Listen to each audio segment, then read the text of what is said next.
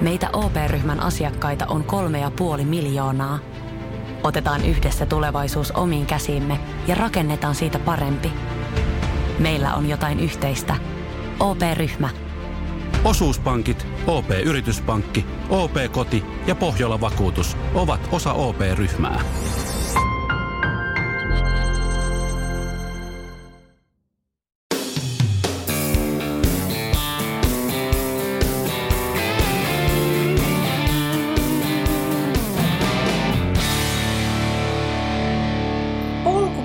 Polkuporinat-sarjan vieraana on tänään Pasi Koskinen, mies, joka on ultrannut pitkiä matkoja ja kohdannut myös pelkoa herättävän sairauden nimeltä syöpä.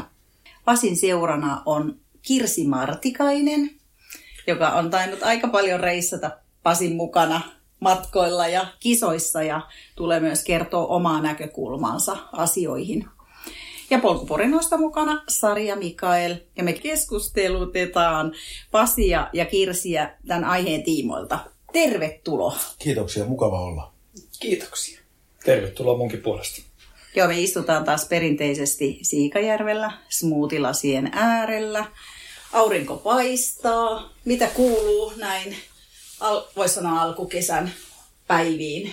No jos vertaa sitä, että me ollaan tultu sieltä Inarin Siikajärven tieltä tänne Siikajärven tielle, niin jäät lähtee tällä hetkellä Inarijärvessä, mutta täällä ulkona laulaa laulurastas, että hyvää kuuluu, on vihreätä ja lämmintä. Suomi on pitkä maa. Mm, kyllä. Joo. Mitäs Kirsi? No Suomi on pitkä maa ja tosissaan kotona, niin onkohan edes va- ehkä hiirenkorvalla koivut. Okei. No, ei, ei, taida olla, niinku- ei taida olla. Paikkoja löytyy, missä ei siellä ole edes oikein hiirenkorvaa kunnolla. Joo, se on suuri ero. toinen, mistä puhuttiin tuossa, kun te tulitte, niin tota, miten paljon enemmän lintuja täällä on. Että kun tuossa ulkona pihallakin pyörii, niin siellä rastaat huutaa toinen toisensa päälle siellä. Että se on varmaan myös yksi toinen, mikä on aika erilainen sitten sieltä teidän kotikonnoilla. Joo, siis Pohjois, Pohjoisen Lapin, Inari-Lapin äänimaisema on ihan erilainen mm. kuin täällä etelässä. Näin keväällä siellä kuin joutsenia ja hanhia ja pikkulinnut on aika lailla vähemmistönä. Kuuleeko tuulen paremmin? Kuulee. Kuulee. Ja sitten niin. siellä tuulessa kuulee sitten sen, että jos joku menee vielä sillä moottorikelkalla, mönkijällä tai mahdollisesti venettä virittää siellä satamassa, niin kuulee sen, mikä suuntaan se ääni lähtee, että pääseekö se sillä mihinkään. okay.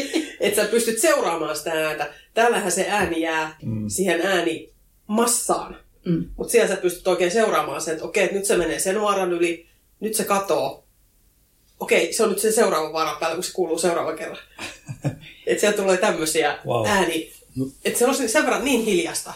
Mehän, Minäkin Helsingissä asuneena, niin pystyin sen niin kuin ihan ottaa niin kuin esiin sieltä. Mm. Mutta mehän asutaan siis joen, joen rannalla ja sit vanha vitsi on se, että kun kuuntelet virtaavaa vettä, niin ihmiset juttelee.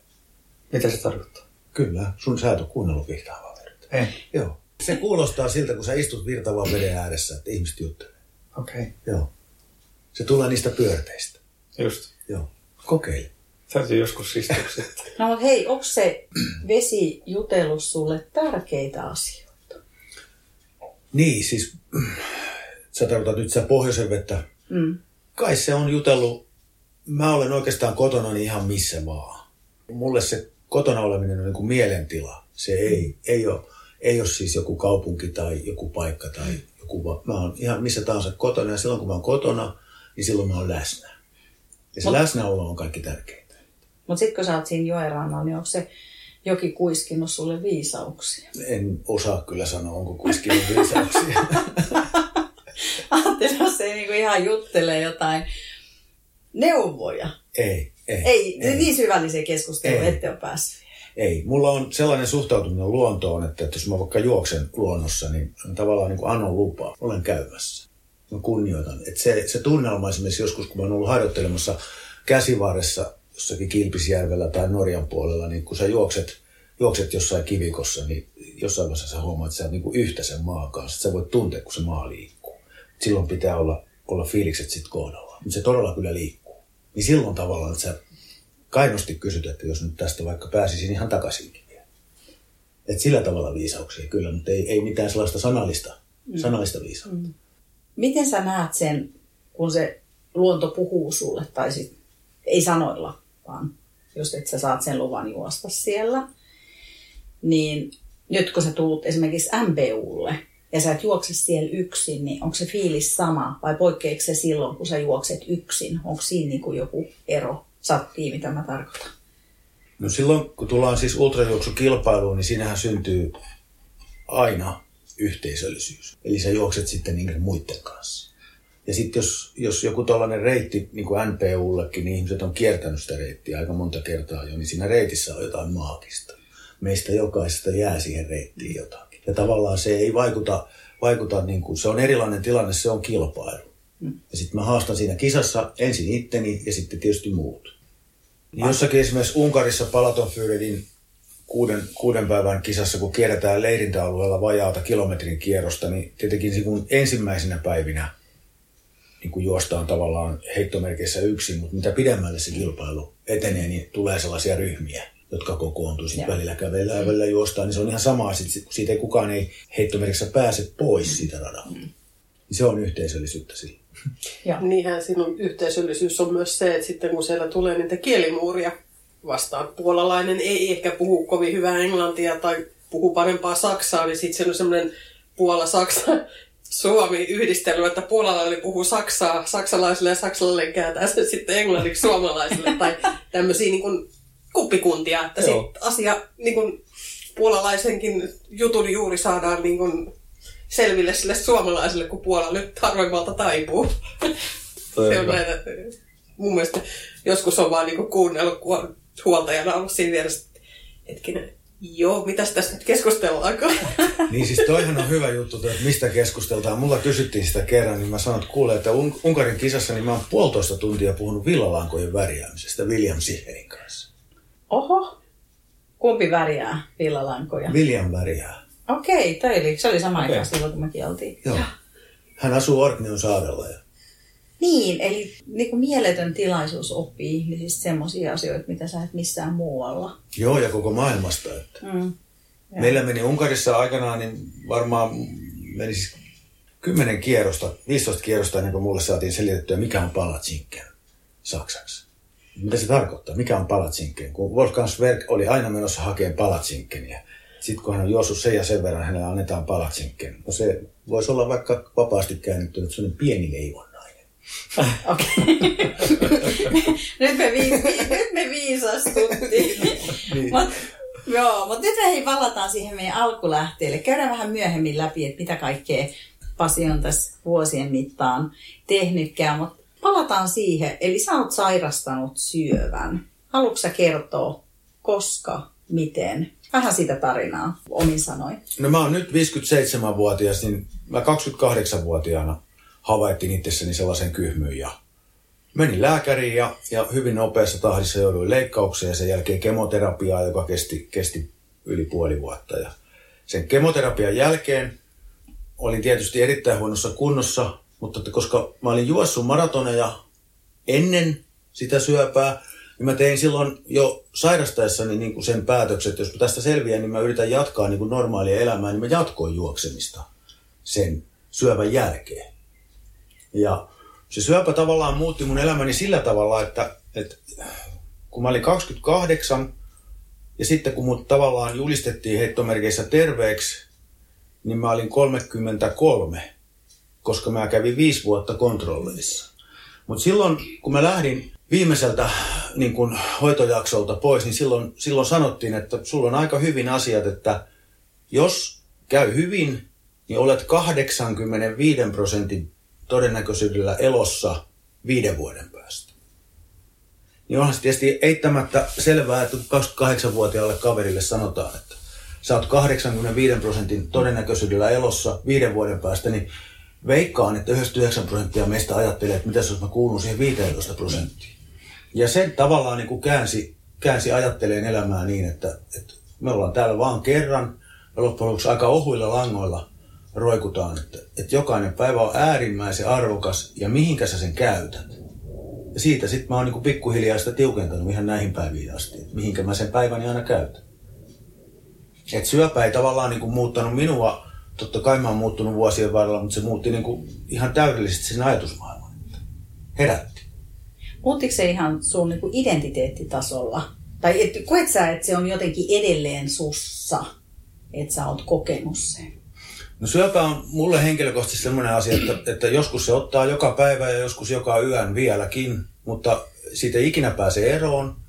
Silloin alussa niin oli hirveän hyvä, kun oli muutamia päiviä, että eikö ajatellut koko asiaa. Nyt menee sentään sitten jo viikkoja, kuukausia. Että se muuttiko, mitä sä oikeastaan kysyit?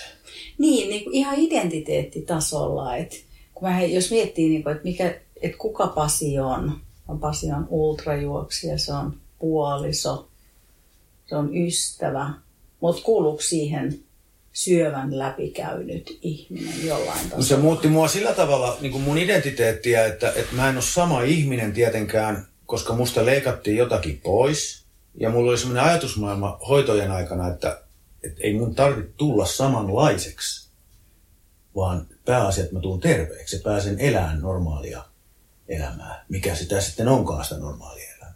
Niin sillä tavalla se tavallaan muutti mun identiteettiä. Esimerkiksi hiukset multa lähti, eikä ne koskaan sitten kyllä enää kasvanut takaisinkaan kunnolla. Mutta että se nyt Siis on... ihan oikeasti. Joo, kyllä, kyllä. Että se vaikutti, on- onko se joku hormonaalinen juttu vai? Se johtuu niistä lääkkeistä. Eli kemoterapiasta, solumyrkkyhoidosta, joka, joka lähettää hiukset ja sitten niiden pitäisi kasvaa takaisin, mutta ei nyt oikein kunnollisesti, kunnollisesti kasvanutkaan. Okei, koska mä oon ymmärtänyt, että aika moni kasvaa kuitenkin. Joo, kyllä. Eli se jätti jäljen. Miten sitten silloin, kun sä niin kuin toipumisaikana ja sen jälkeen, niin mitä se juoksu tarkoitti sulle? Toimiko se sulle jotenkin terapiana? Siis juoksu on semmoinen asia mulle, että mä oon aina juossut. Ja mulla on ollut aika rikkinäinen koti lapsena. Ja mä en oikeastaan tiedä, että miksi mä oon käynyt lenkillä. Mua ei hirveästi kannustettu urheiluun, vaikka isä oli kilpahiihtäjä ollut nuorempana. Mutta että mulla oli kotona, isällä oli alkoholiongelmaa ja äidillä oli muita ongelmia, niin, niin tota, oli vähän ehkä mä sitten kävin juoksemassa sen takia, että mä saan olla rauhassa. Ja e- mä en koenut kyllä koskaan, ole kokenut, että mä olisin juossut mitään karkuun, mutta että lenkillä oli kiva käydä. Niin tavallaan syövän jälkeen mä jatkoin sitä lenkillä käymistä. Mä olin juossut niitä maratoneja, niin mä halusin tavallaan niin kuin normaalia elämää ja kuntoutin itteeni tavallaan kävelemällä ja, ja lenkkeilemällä silloin koiran kanssa ja sitten juoksemalla. Ja sitten tavallaan jossain vaiheessa iski semmoinen elämisen halu, että okei, mä nyt katon mihinkä kuntoon mä pääsen syövän jälkeen. Ja sitten mä ryhdyin treenaamaan niin kuin kunnolla, nostin harjoitusmääriä, otin vauhtiharjoittelua ja pääsin sinne piirimestaruustason kisoihin. En tietenkään menestynyt niissä kovin hyvin, mutta siitä tuli yksi, yksi osa, osa mua ja sitten sen jälkeen tultiin ultrajuoksuun ja nyt ollaan tässä. Koska sä aloitit ultraamisen? Varmaan kymmenisen vuotta juossut ultrajuoksua. Joo.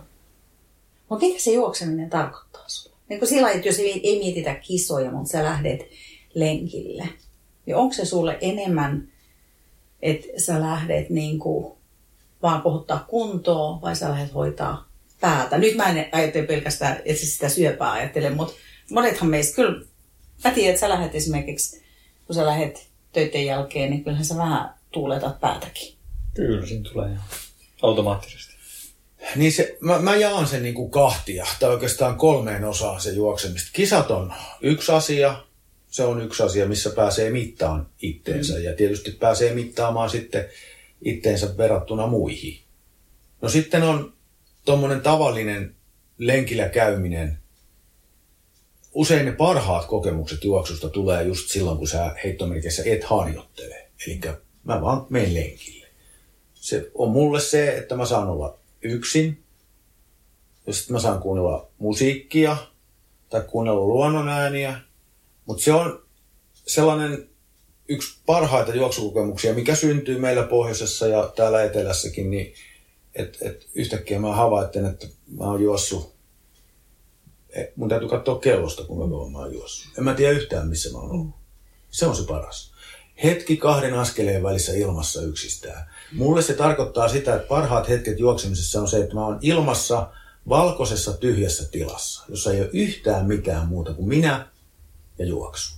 Ei mitään muuta. Ei ajatuksia. Ei. Täysin. Onko se, niin, onko se flow? Se on varmaan flow, joo. Kyllä. Kyllä, Eli, niin. ja se, siihen perustuu just se semmoinen niin sanottu par excellence, eli annat kehon juosta. Niin se on se idea. Et, et siihen kun pääsee, että antaa sen kehon juosta. Onko sul antaa vinkkejä ihmisille, että miten siihen tilaan pääsee? Koska mä voisin väittää, että aika monet ei pääse. Että sit se menee sinne suorittamiseen, että no nyt mä menen lenkille ja katot sykkeitä. No, muuta mä en osaa sanoa muuta kuin sen, että siis pitäisi ymmärtää, mitä harjoittelu on. Harjoittelu on epäonnistumista. Ja epäonnistumisen sietämistä. Eli, Kerro lisää. Eli, eli, eli sä altista sitten uusille asioille, epäonnistut, et jaksa, et pääse tavoitteeseen. Katot sä sen tavoitteen sitten kellosta tai jostakin muusta, mutta sä et, sä et pysty, sä et pääse perille. On se tavoite mikä tahansa. No sä yrität uudestaan. Ja harjoittelet, että sä pääsisit vähän pidemmälle. Ja sitten kerran sä pääset taas vähän pidemmälle. Ja sitten kun sä oot ahne, niin sit sä yrität taas vähän pidemmälle. Mutta siis se on, et se, et se on epäonnistumisen sietämistä. Mutta eikö harjoittelus voi, nyt mä haastan sua, eikö harjoittelus voi koskaan onnistua? Voi, siis voi. Äärimmäisen, äärimmäisen monta kertaa harjoittelu on tyydyttävää ja sellaista, sellaista tota, niin kuin voimaannuttavaa, uskoa antavaa, mutta, mutta tota, useimmiten se on epäonnistumista. Onko se niin kuin epäonnistumista myöskin sen, niin kuin sen flow-tilan löytämisestä? Joo, kyllä. Ja se on nimenomaan sitä, että, että jos ajatellaan, että mihinkä mä nykyisin keskityn harjoittelussa, niin mä keskityn harjoittelussani siihen, että niihin äärimmäisen huonoihin hetkiin. Koska yhdessäkään ultrakilpailussa, mitä mä oon juossut, niin niistä ei ole puutetta. No, mä luulen, että kaikki ultraajat kyllä allekirjoittaa. Jos sä, jos sä kykenet niin harjoituksissa keskittyä niihin äärimmäisen huonoihin hetkiin ja sitten si- siihen, miten sä pääset niistä eteenpäin, niin sitten se ehkä joskus kantaa ja sitten sä et epäonnistu. Mutta se flow-tila on, mulle se on semmoista nöyrtymistä. Siis nöyrtymistä siihen, että, että ei jaksa tai ei pysty tai ei yksinkertaisesti, ei, siis ei riitä rahkeet. Niin sitten sä lähdet hakemaan siihen jotain toista kulmaa, että miten, miten tämä toimii, Mi- mikä tässä on, niin onko mä syönyt jotain huonosti, onko mulla väärät kengät vai onko mulla niin väärä mielentila. Ja yleensä se on se väärä mielentila, että mä en anna itteni juosta. Sitten kun mä annan itteni juosta, niin sitten se onnistuu. Eli onko kysymys luvasta? Joo, kyllä. No mutta miksi sä et välillä, oot sä päässyt kiinni, että miksi sä et välillä anna itselle lupaa juosta? Se kuuluu ihmisen psyykkeeseen ja mieleen. Mieli on sellainen, että ihmi- mieli niin kuin kontrolloi ihmistä. Että se pyrkii suojelemaan sua. Se ei päästä sua niin pitkälle kuin sä haluaisit mennä. Suojeleeko se sun, niin sun fyysisiä Joo, kyllä. Kyllä ja tietysti henkisiäkin, koska, koska, koska tota, mitä pidemmälle mennään, niin sieltä palaaminen on kohtuullisen haastavaa. Siis niin kuin normaaliin elämään. Mm. Tarkoitan tällä sitä, että jos juostaan pitkiä ultrajuoksuja, niin sen jälkeen kaikki maistuu puulle tai on harmaata ja tavallinen arki on, ne kokemukset on niin voimakkaita, mitä ultrajuoksussa tulee. Sitten voi olla niin kuin vaikea palata siihen normaaliin arkeen. Ja tässä on niin kuin suuri merkitys kirsillä ja siinä, että meillä on muutakin tekemistä ja yhteistä tekemistä kuin se vaan, että aina vaan juostaan, juostaan, juostaan. Ja pitkän kisan jälkeen sehän on vähän niin kuin masennuksen tila. Joo, kyllä. Miten sä näet Kirsi sit esimerkiksi? Tunnistaako sä kuin helposti, että sanottaako Pasi sen vai sä vaan näet sen kehon kielessä? Mä en näe sen nyt jo silleen, niin kuin, että mikä se, ei, ei, ei siihen niin kuin että sen näkee naaman ilmeestä tai ilmeettömyydestä tai jostain, että mitä syödään, mitä ei syödä, siis niin kuin, että mikä maistuu ja että se on niin kuin olemuksessa, oikeastaan voisi sanoa. Mitä keinoja sulla on, Pasi sanokin, että sä tuot siihen normaali elämään ja sitten on muutakin kuin se juoksu, mutta näetkö sä, että onko sulla muita keinoja, miten sä pystyt ehkä lyhentämään sitä masennusjaksoa tai mitä toipumisjakso, mitä se onkaan, mikä ihan varmaan kaikilla ultraajilla. Joo, se riippuu aina että missä ollaan, että ollaanko lämpöisessä kelissä vai ollaanko tota noin, niin kylmässä kelissä, että jos nyt ollaan jossain Unkarissa ja kisa loppuu, niin kyllä se sitten siinä päivä kaksi sen jälkeen, niin mielellään siellä jossain ravintolassa käydään syömässä jotain ja juodaan pari lasillista viiniä ja jotain muuta tämmöistä, että mennään ihan johonkin muualle, kun ollaan siinä jollain tavalla kisaan liittyvässä niin kuin paikassa tai tämmöisessä, että Niin, tai sitten me tehdään niin kuin just jossain lämpöisissä mm. Paikoissa, niin sitä, mitä kaikki muut menee tekemään sinne lämpöisiin paikkoihin. Eli mennään vaikka ajaa fillarilla ja syödään jäätelöä ja mennään katsoa jotain vanhoja linnoja tai jotakin muuta. Ihan Eikä, Ollaan turistina. Niin. Just ihan tämmöinen turistipäivä. Että... Ajatukset pois siitä kisasta. Joo, mm. kyllä. Ja sitten nimenomaan se, että miksei se sitten onnistus yksin ollen siellä, niin se on kohtuullisen haastavaa, kun sä oot aivan loppuun väsynyt. Et jaksa, hyvä kun kävellä jaksat. Niin sitten on niin kuin toinen, joka sanoo, että okei, nyt lähdetään syömään. Mennään kattoon tuonne. Niin edelleen. Toinen tuki. Ja toinen näyttää sitä tavallaan suuntaan, että nyt mennään tonne suuntaan, että me ollaan käyty jo tuolla. Jos on mennyt niin kuin suuntavaistokin jo siihen, että mikä pitää mennä. Kun sitä meillä tapahtuu joskus tässä. Miten sä sinne, mennään tänne suuntaan. Mitäs sitten kisan aikana? Niin, miten sä yleensä, miten sun mieli toimii siellä? Et, koet sä enemmän semmoista euforiaa vai ehkä jotain surua ja mietitkö paljon asioita vai saako sä siellä kisassa, pitkässä kisassa sen tyhjyyden tunteen? No mä, mä suhtaudun ultrajuoksuun niin, että, että tota, mulla on niin sisäisiä tavoitteita ja ulkoisia tavoitteita. Ja ne sisäiset tavoitteet on sellaisia, että, että mitä pidemmälle mä pääsen niiden kanssa, sitä pidemmälle mä saa- saavutan niitä ulkoisia ta- tavoitteita, eli tuloksia. Ja niin kuin kaiken lähtökohta on se, että jos joskus mä pystyisin juokseen yhden kuuden päivän juoksun niin, että mä aina hymyilisin joka päivä. Että ei kertaakaan kiukuttelisi, eikä, eikä, eikä mieleen, mieleen ei tulisi yhtään siis negatiivisia ajatuksia, mutta sehän ei ole mahdollista, koska mieli työntää sinne aina kaikenlaista.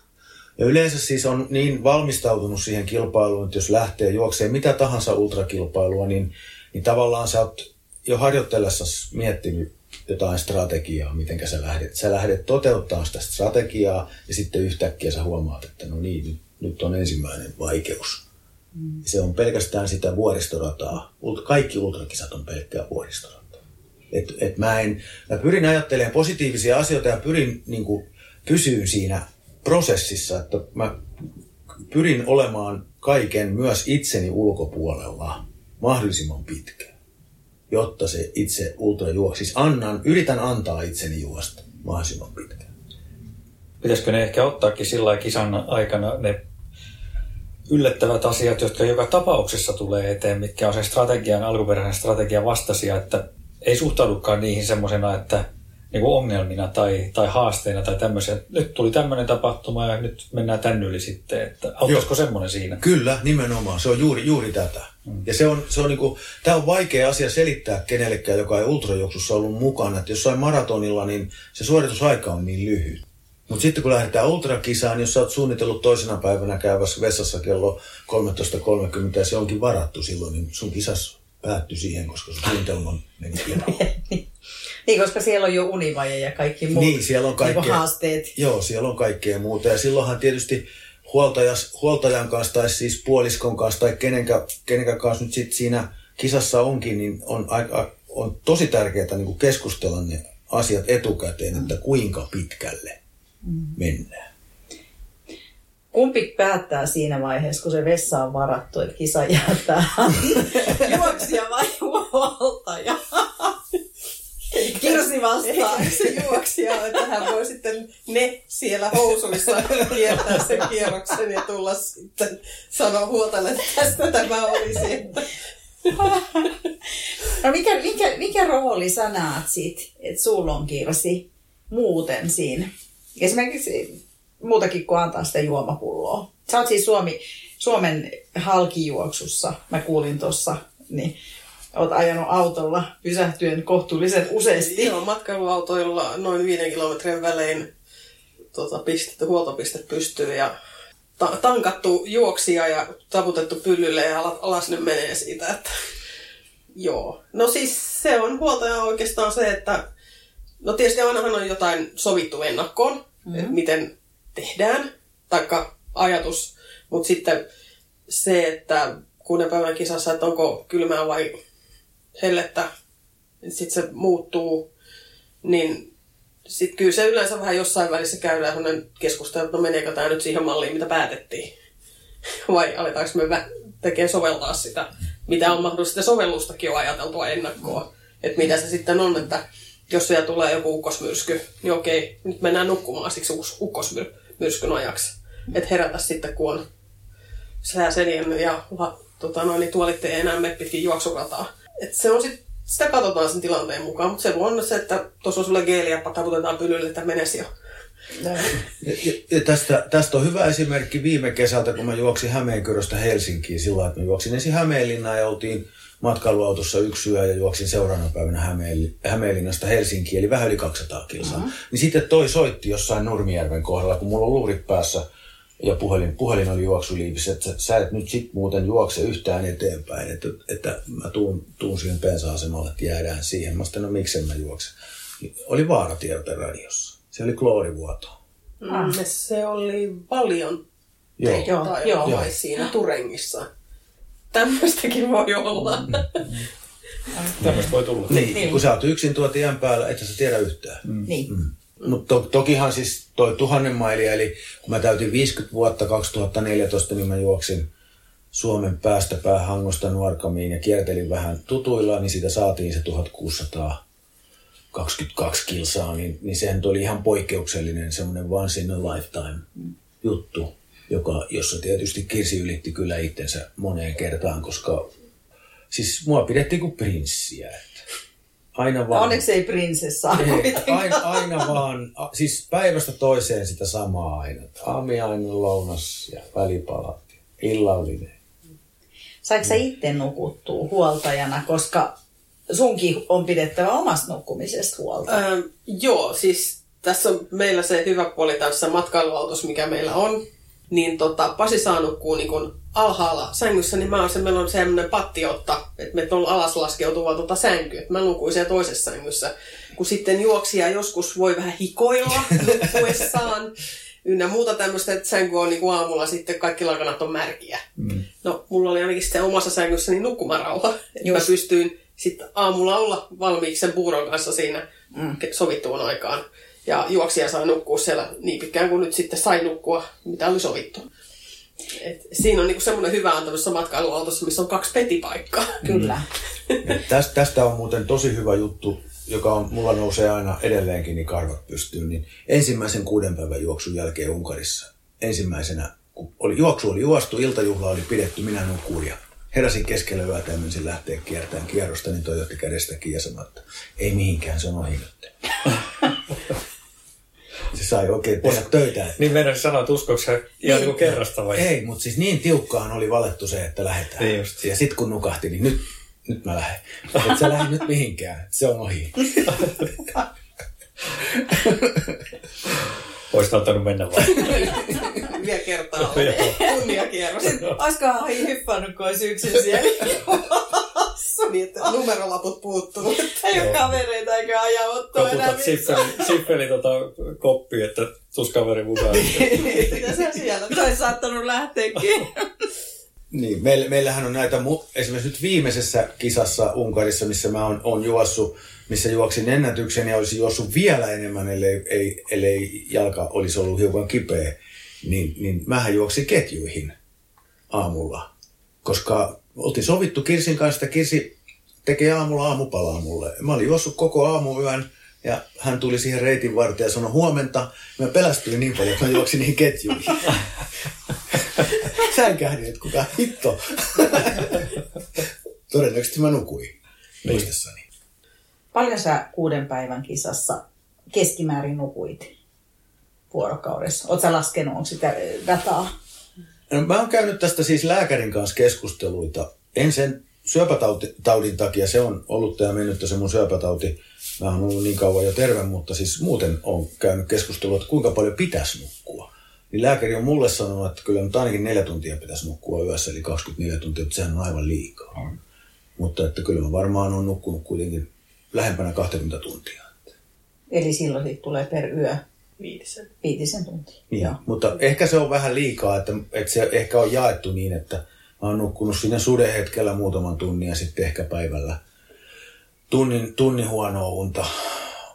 Niin että... ja sitten siellä on tietysti ne helleajat, Milloin mitä Unkarissa on tullut aina mm. välillä. Niin kun on tullut 30 asteen helle ja mm. sä oot, tuut huhtikuisesta Suomesta, menet Unkariin. Mm. Sä olet tottunut helteisiin. Mm. Niin sitten siinä on se päiväuni päikkärit.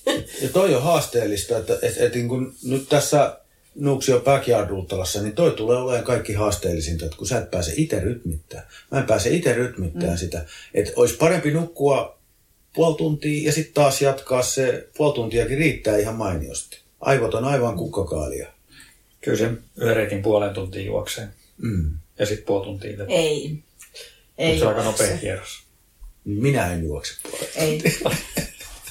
Mä haluan siitä vielä kysyä, kuitenkin kun sä oot sairastanut niinkin vakavan taudin, niin aiheuttaako se sus pelkoa tänä päivänä vielä? Ei se pelkoa aiheuta, vaan se aiheuttaa sellaisen, että et yleensä kun ihminen sairastuu syöpään, täytyy muistaa, että meistä joka kolmas on sairastanut elämässä mm. jossain vaiheessa syövän suomalaisista, että et ei, ei tarvi olla niin kuin yksin. Niin ensimmäinen kysymys on tietysti, että miksi? Miksi mulle kävi näin? Mutta toisaalta taas, niin mä oon joutunut tekemään ihan henkilökohtaisista syistä sen päätöksen, että, että mitä jos mä sairastun uudestaan? Mm. Niin mitä mä sitten teen? Että otanko mä vielä hoidot vaan ennen kuin mä menen? Se oli aika vaikea päätös. Kyllä mä niin kuin ajattelin niin, että kyllä, kyllä mä ottaisin vieläkin. Se, että semmoista joutuu miettimään, niin johtuuko se siitä, että ne hoidot on niin rankat? No ne oli aika rankat ne hoidot, että aika paljon pahoinvointia, oksentamista ja valtavasti kertyi nestettä kehoon ja kipuja, valta, valtavasti kipuja ja, ja niin edelleen. Että, että ne oli aika, aika kohtuullisen, kohtuullisen rankat. Mikä niissä oli kaikki rankinta, niin on se, että kun lääkäri kertoo kolmen kuurin jälkeen, että tämä on aika hyvällä mallilla, että, että tämä näyttää aika hyvältä. Ja itse kuitenkin kokee, että on aivan raunioina fyysisesti. Että mä 183 senttiä pitkä kaveri, niin mulla hemoglobiini oli 88 niiden syöpähoitojen jälkeen. Et niin sanotuilla lepojaksoilla, kun oli viikko, viisi päivää kemoterapiaa, seuraavalla viikolla yhtenä päivänä haettiin sellainen tehosteannos ja sitten oli puolitoista viikkoa taukoa, niin, niin mä sain aina viiden päivän jälkeen, kun mä tulin viikonlopussa kotiin, niin mä sain ensimmäisenä yönä kontata vessaa. Mä olin niin huonossa kunnossa. Maksoin pankissa siihen aikaan laskuja, jouduin maksamaan, siis ei ollut tietokonetta kotona. Siihen aikaan maksettiin pankissa laskuja tiskin lähtää automaatilla, niin mä pystyn seisomaan siellä pankissa. Mun piti istua. Ei, yksinkertaisesti mä en pysynyt pystyssä. No onhan se anemian joku äh, raja alle ihan valtavan huono. Joo, kyllä, ihan täysin. Nyt se on joku 150 risat. Mutta Pasi, avaa hei vielä, tota, noin, tota, kun sä sanoit äsken, että, että joutuu miettimään sitä just, että ottaako ne hoidot vai ei. Niin tarkoitatko sä oikeasti sitä? Joo, kyllä. Mä oon kokenut tämän jo. Mä oon tullut terveeksi ja mulle on annettu mahdollisuus, mutta mä ajattelen sen niin, että kun mulle on tavallaan annettu mahdollisuus, eli joku sanoo, että mulla on ollut hyvää tuuria, kun mä oon parantunut. Ei siinä ole tuurin kanssa mitään tekemistä, vaan on ollut eri, erittäin hyviä lääkäreitä ja sitten mä oon saanut omasta mielestä niin kuin itse ajateltua niin, että okei, nyt, nyt, nyt me taistellaan, me, me voitetaan tämä. Että ihminen on kokonaisuus ja sitten kun se laiva kääntyy, niin sitten mennään sitä tavoitetta kohti. Ja silloin pitää olla aika nöyrä, kun mennään sitä tavoitetta kohti. Mulla oli vaan tarkoitus tulla terveeksi. Ei ollut mitään tämmöisiä suuria visioita, että mä palaan välttämättä Englannille tai jotain muuta. Mä ajattelin silloin, että olisi tosi kiva, kun pystyisi joskus vielä juokseen edes käymään vähän lenkillä. Ei ollut mistään kilpajuoksusta, saatika ultrajuoksusta, niin ei ollut mitään puhetta. Mähän kävin hoitojen aikaankin kävelemässä aina, aina välillä, mutta eihän siitä sitten tahtunut tulla mitään, kun ei, ei tahtunut päästä mihinkään. Mietitkö silloin koskaan, että sä et selviä. Koska siis mitä mä oon ymmärtänyt, kuitenkin myös, no meillä kaikilla on tuttuja kohtuullisen monen syövän läpikäyneen kanssa jutellut, niin ne, jotka on selvinnyt, niin kaikki on ollut mun mielestä aina tosi positiivisia. Ne on ajatellut, että kyllä mä selätän tämän taudin. Mulla on jotenkin ehkä sellainen uskomus, että jos sä oot tosi negatiivinen ja ajattelet, että mä en selviä, niin siinä voi käydä huonommin. No niin täs, muist... Tässä on kaksi asiaa. Tässä on kaksi tämmöistä erillistä tapahtumaa. Mut leikattiin ja olin, olin osastolla Tampereen yliopistollisen sairaalan 12 kerroksessa muistaakseni. Mä menin sinne parvekkeelle, tupakkaparvekkeelle, haistelee raitista ilmaa ja kattelin sinne alas ja ajattelin, että nyt kun mä tosta hyppään, niin se on sitten siinä, että mä pääsisin varmaan vähän helpommalla. Ja sitten mulle tuli vaan mieleen sitten, että joo, että kissat, että kissoilla on yhdeksän henkeä, ne tulee aina jaloilleen. Että mä en välttämättä en kauheasti kyllä tykkää kissosta, mutta en mä kyllä hyppääkään. Että mä yritän. Ja sitten kun mä menin syöpäosastolle, niin mun hoitava lääkäri sanoi, että hän edellyttää, että sä kestät kuudesta kahdeksaan tällaista kuuria. Niin se oli niin kuin aivan avainasemassa, että se osasi lukea mua niin hyvin. Se tiesi, että mä oon urheillut, niin se sanoi, että hän edellyttää, että sä kestät kuudesta kahdeksaan. Niin mä kävelin sieltä silloin sieltä hoitohuoneesta pois. Mä antaa tulla vaan. Että kuudesta kahdeksaan, että siitä vaan sitten. Mä olisin varmaan tappanut jonkun, jos joku olisi tullut vinoilleen siinä käytävällä. Mä olin niin täynnä niin kuin sitä, että no nyt sitten. Että kuudesta kahdeksaan. Okei, okay. kestää. tämä on mun työni nyt sitten. Niin. Sulla oli tavoite. niin, se oli ihan selkeä tavoite. Tässä itse asiassa on aika iso merkitys lääkärillä. Tosi iso merkitys, joo, mm. kyllä. Onks, muistaaksä, kun sä sait sen diagnoosin? Joo, mä sain sen diagnoosin tavallaan niin kuin siinä jo, kun mua ensimmäisen kerran tutkittiin, niin tämä tutkiva lääkäri, kun tutki ultraäänellä, niin sanoi, että tämä on lähes sataprosenttisesti pahanlaatuinen, mutta ei kannata niin kuin heittää kirvestä kaivuun, että, Niin. että, että, että, tota, että tästä on hyvät prosentit selviytyä. Niin, eli se oli positiivinen. Joo, se, heti, Just se niin. ensimmäinen oli heti joo. positiivinen. Joo. Joo. Ja sitten se nopea hoitoon ohjautuvuus, eli leikataan, käyt lääkärissä, leikataan viikon päästä ja siitä sitten tikit on pois, niin sitten sä oot jo taas toisessa hoidoissa. Eli äärimmäisen nopea semmoinen. Ja kertakäynnillä. Hyödynsitkö sä koskaan siinä kohtaa mitä vertaisryhmiä? Joo, mä hyödynsin sitten sen syövän jälkeen vertaisryhmiä, eli Tampereella toimi silloin, mä asuin silloin Tampereella, niin tämmöinen Nasta, nuoret auttavat sairastunutta toveriaan alkuun, Nasta, tämmöinen Nasta-ryhmä, niin mä kävin sitten istumassa siellä Nasta-ryhmässä ja juomassa kahvia ja kuuntelemassa muiden tarinoita ja kertomassa omia tarinoita. Ja sitten myöhemmin mua pyydettiin sinne luennoimaan ja mä pidin siellä sitten muutamat luennot. Aika montakin vuotta kävin siellä välillä. Pidin siis tällaista niin positiivista ajattelua. Periaatteessa mä oon saanut tukihenkilökoulutuksen, mutta en ole koskaan ollut kenenkään tukihenkilö. Mikset? Jaa, se on mielenkiintoista. Kerran kyllä, kun mä kävin syöpäosastolla, niin osastohoitaja sanoi, että siellä on kahdeksan samaa tautia sairastavaa nuorta miestä kuin sinä, että menetkö sä sinne vähän valaan niille uskoon. No mä menin sinne sitten, sinne huoneeseen. Niin siellä oli todella kahdeksan. Okei. Kahdeksan kaveria. En ole, en ole, tota noin, niin, en ole varmaan halunnut sitoutua kenenkään tukihenkilöksi. Se on loppujen lopuksi aika tärkeä asia, että sä mm. sitten sitoudut ja oot siinä prosessissa niin kauan kuin tarvit. Mitä sä antaisit neuvoja semmoisille ihmisille, jotka nyt meidän kuulijakunta on kuitenkin pääsääntöisesti jonkun tason kestävyysurheilijoita. Toki on myös niitä, jotka vaan kiinnostunut urheilusta. Niin, että jos sä sairastut sit mihin tahansa syöpään, niin sulla on tämmöinen tukihenkilökoulutus, niin minkä neuvon sä antaisit? Oikeastaan se hyväksyminen siinä on kaikki vaikeinta.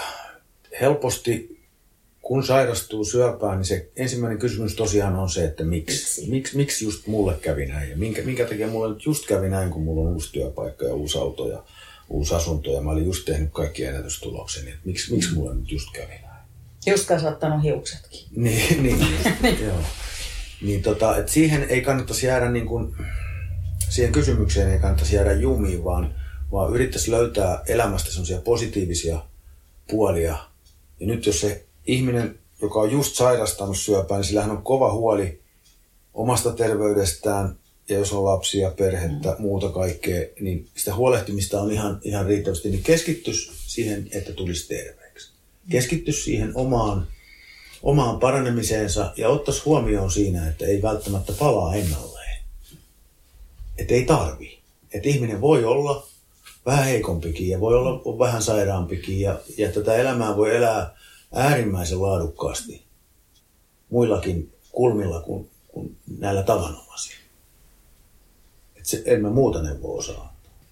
Se on hyvä neuvo. Se on sitä läsnä olemista, eli, eli just se, että mulla on paljon työkavereita, jotka ollut aikaisemmassa ammatissani, joilla oli isoja omakotitaloja ja ovet oli täyspuuta ja oli hienot, hienot kaikki paikat, mutta ne ei ollut koskaan kotona, kun ne oli aina töissä, että ne sai sen talonsa maksettua. Ne ollut ikinä läsnä, En ollut koskaan perheensä kanssa läsnä, vaimonsa kanssa, ei ollut läsnä itsensäkään kanssa koskaan. Niin tavallaan niin kuin se kääntöpuoli siihen vauhtiin, että jos, jos, kun sä sanoit, että jos urheilija sairastuu, eihän sille ole mitään merkitystä, kuka sairastuu. Ja sekin on totta, Niin.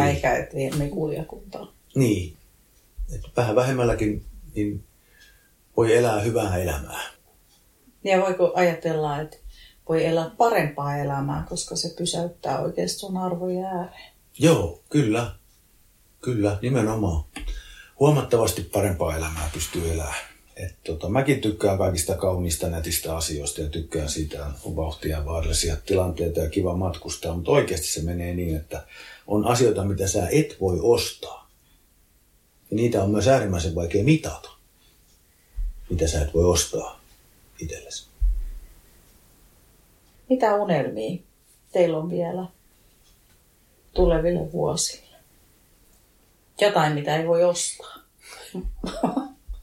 tai saa olla ihan materiaalikin. Meillä Niin. Puhutteko te Meillä paljon, kahdella. Niin. Puhutteko te paljon unelmista? Meillä on semmoinen unelma, että kun minä en kuule Mä ja hän haistan. ei näe, Ei kun niin, haista. niin se, se homma menee niin... Haista! Mä ymmärrän.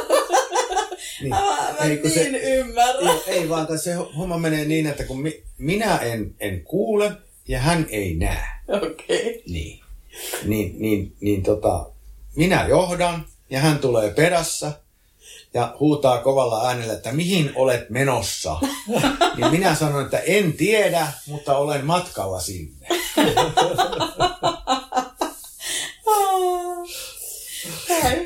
Näin, näin se menee. Toi on hyvä. Toi on hyvä.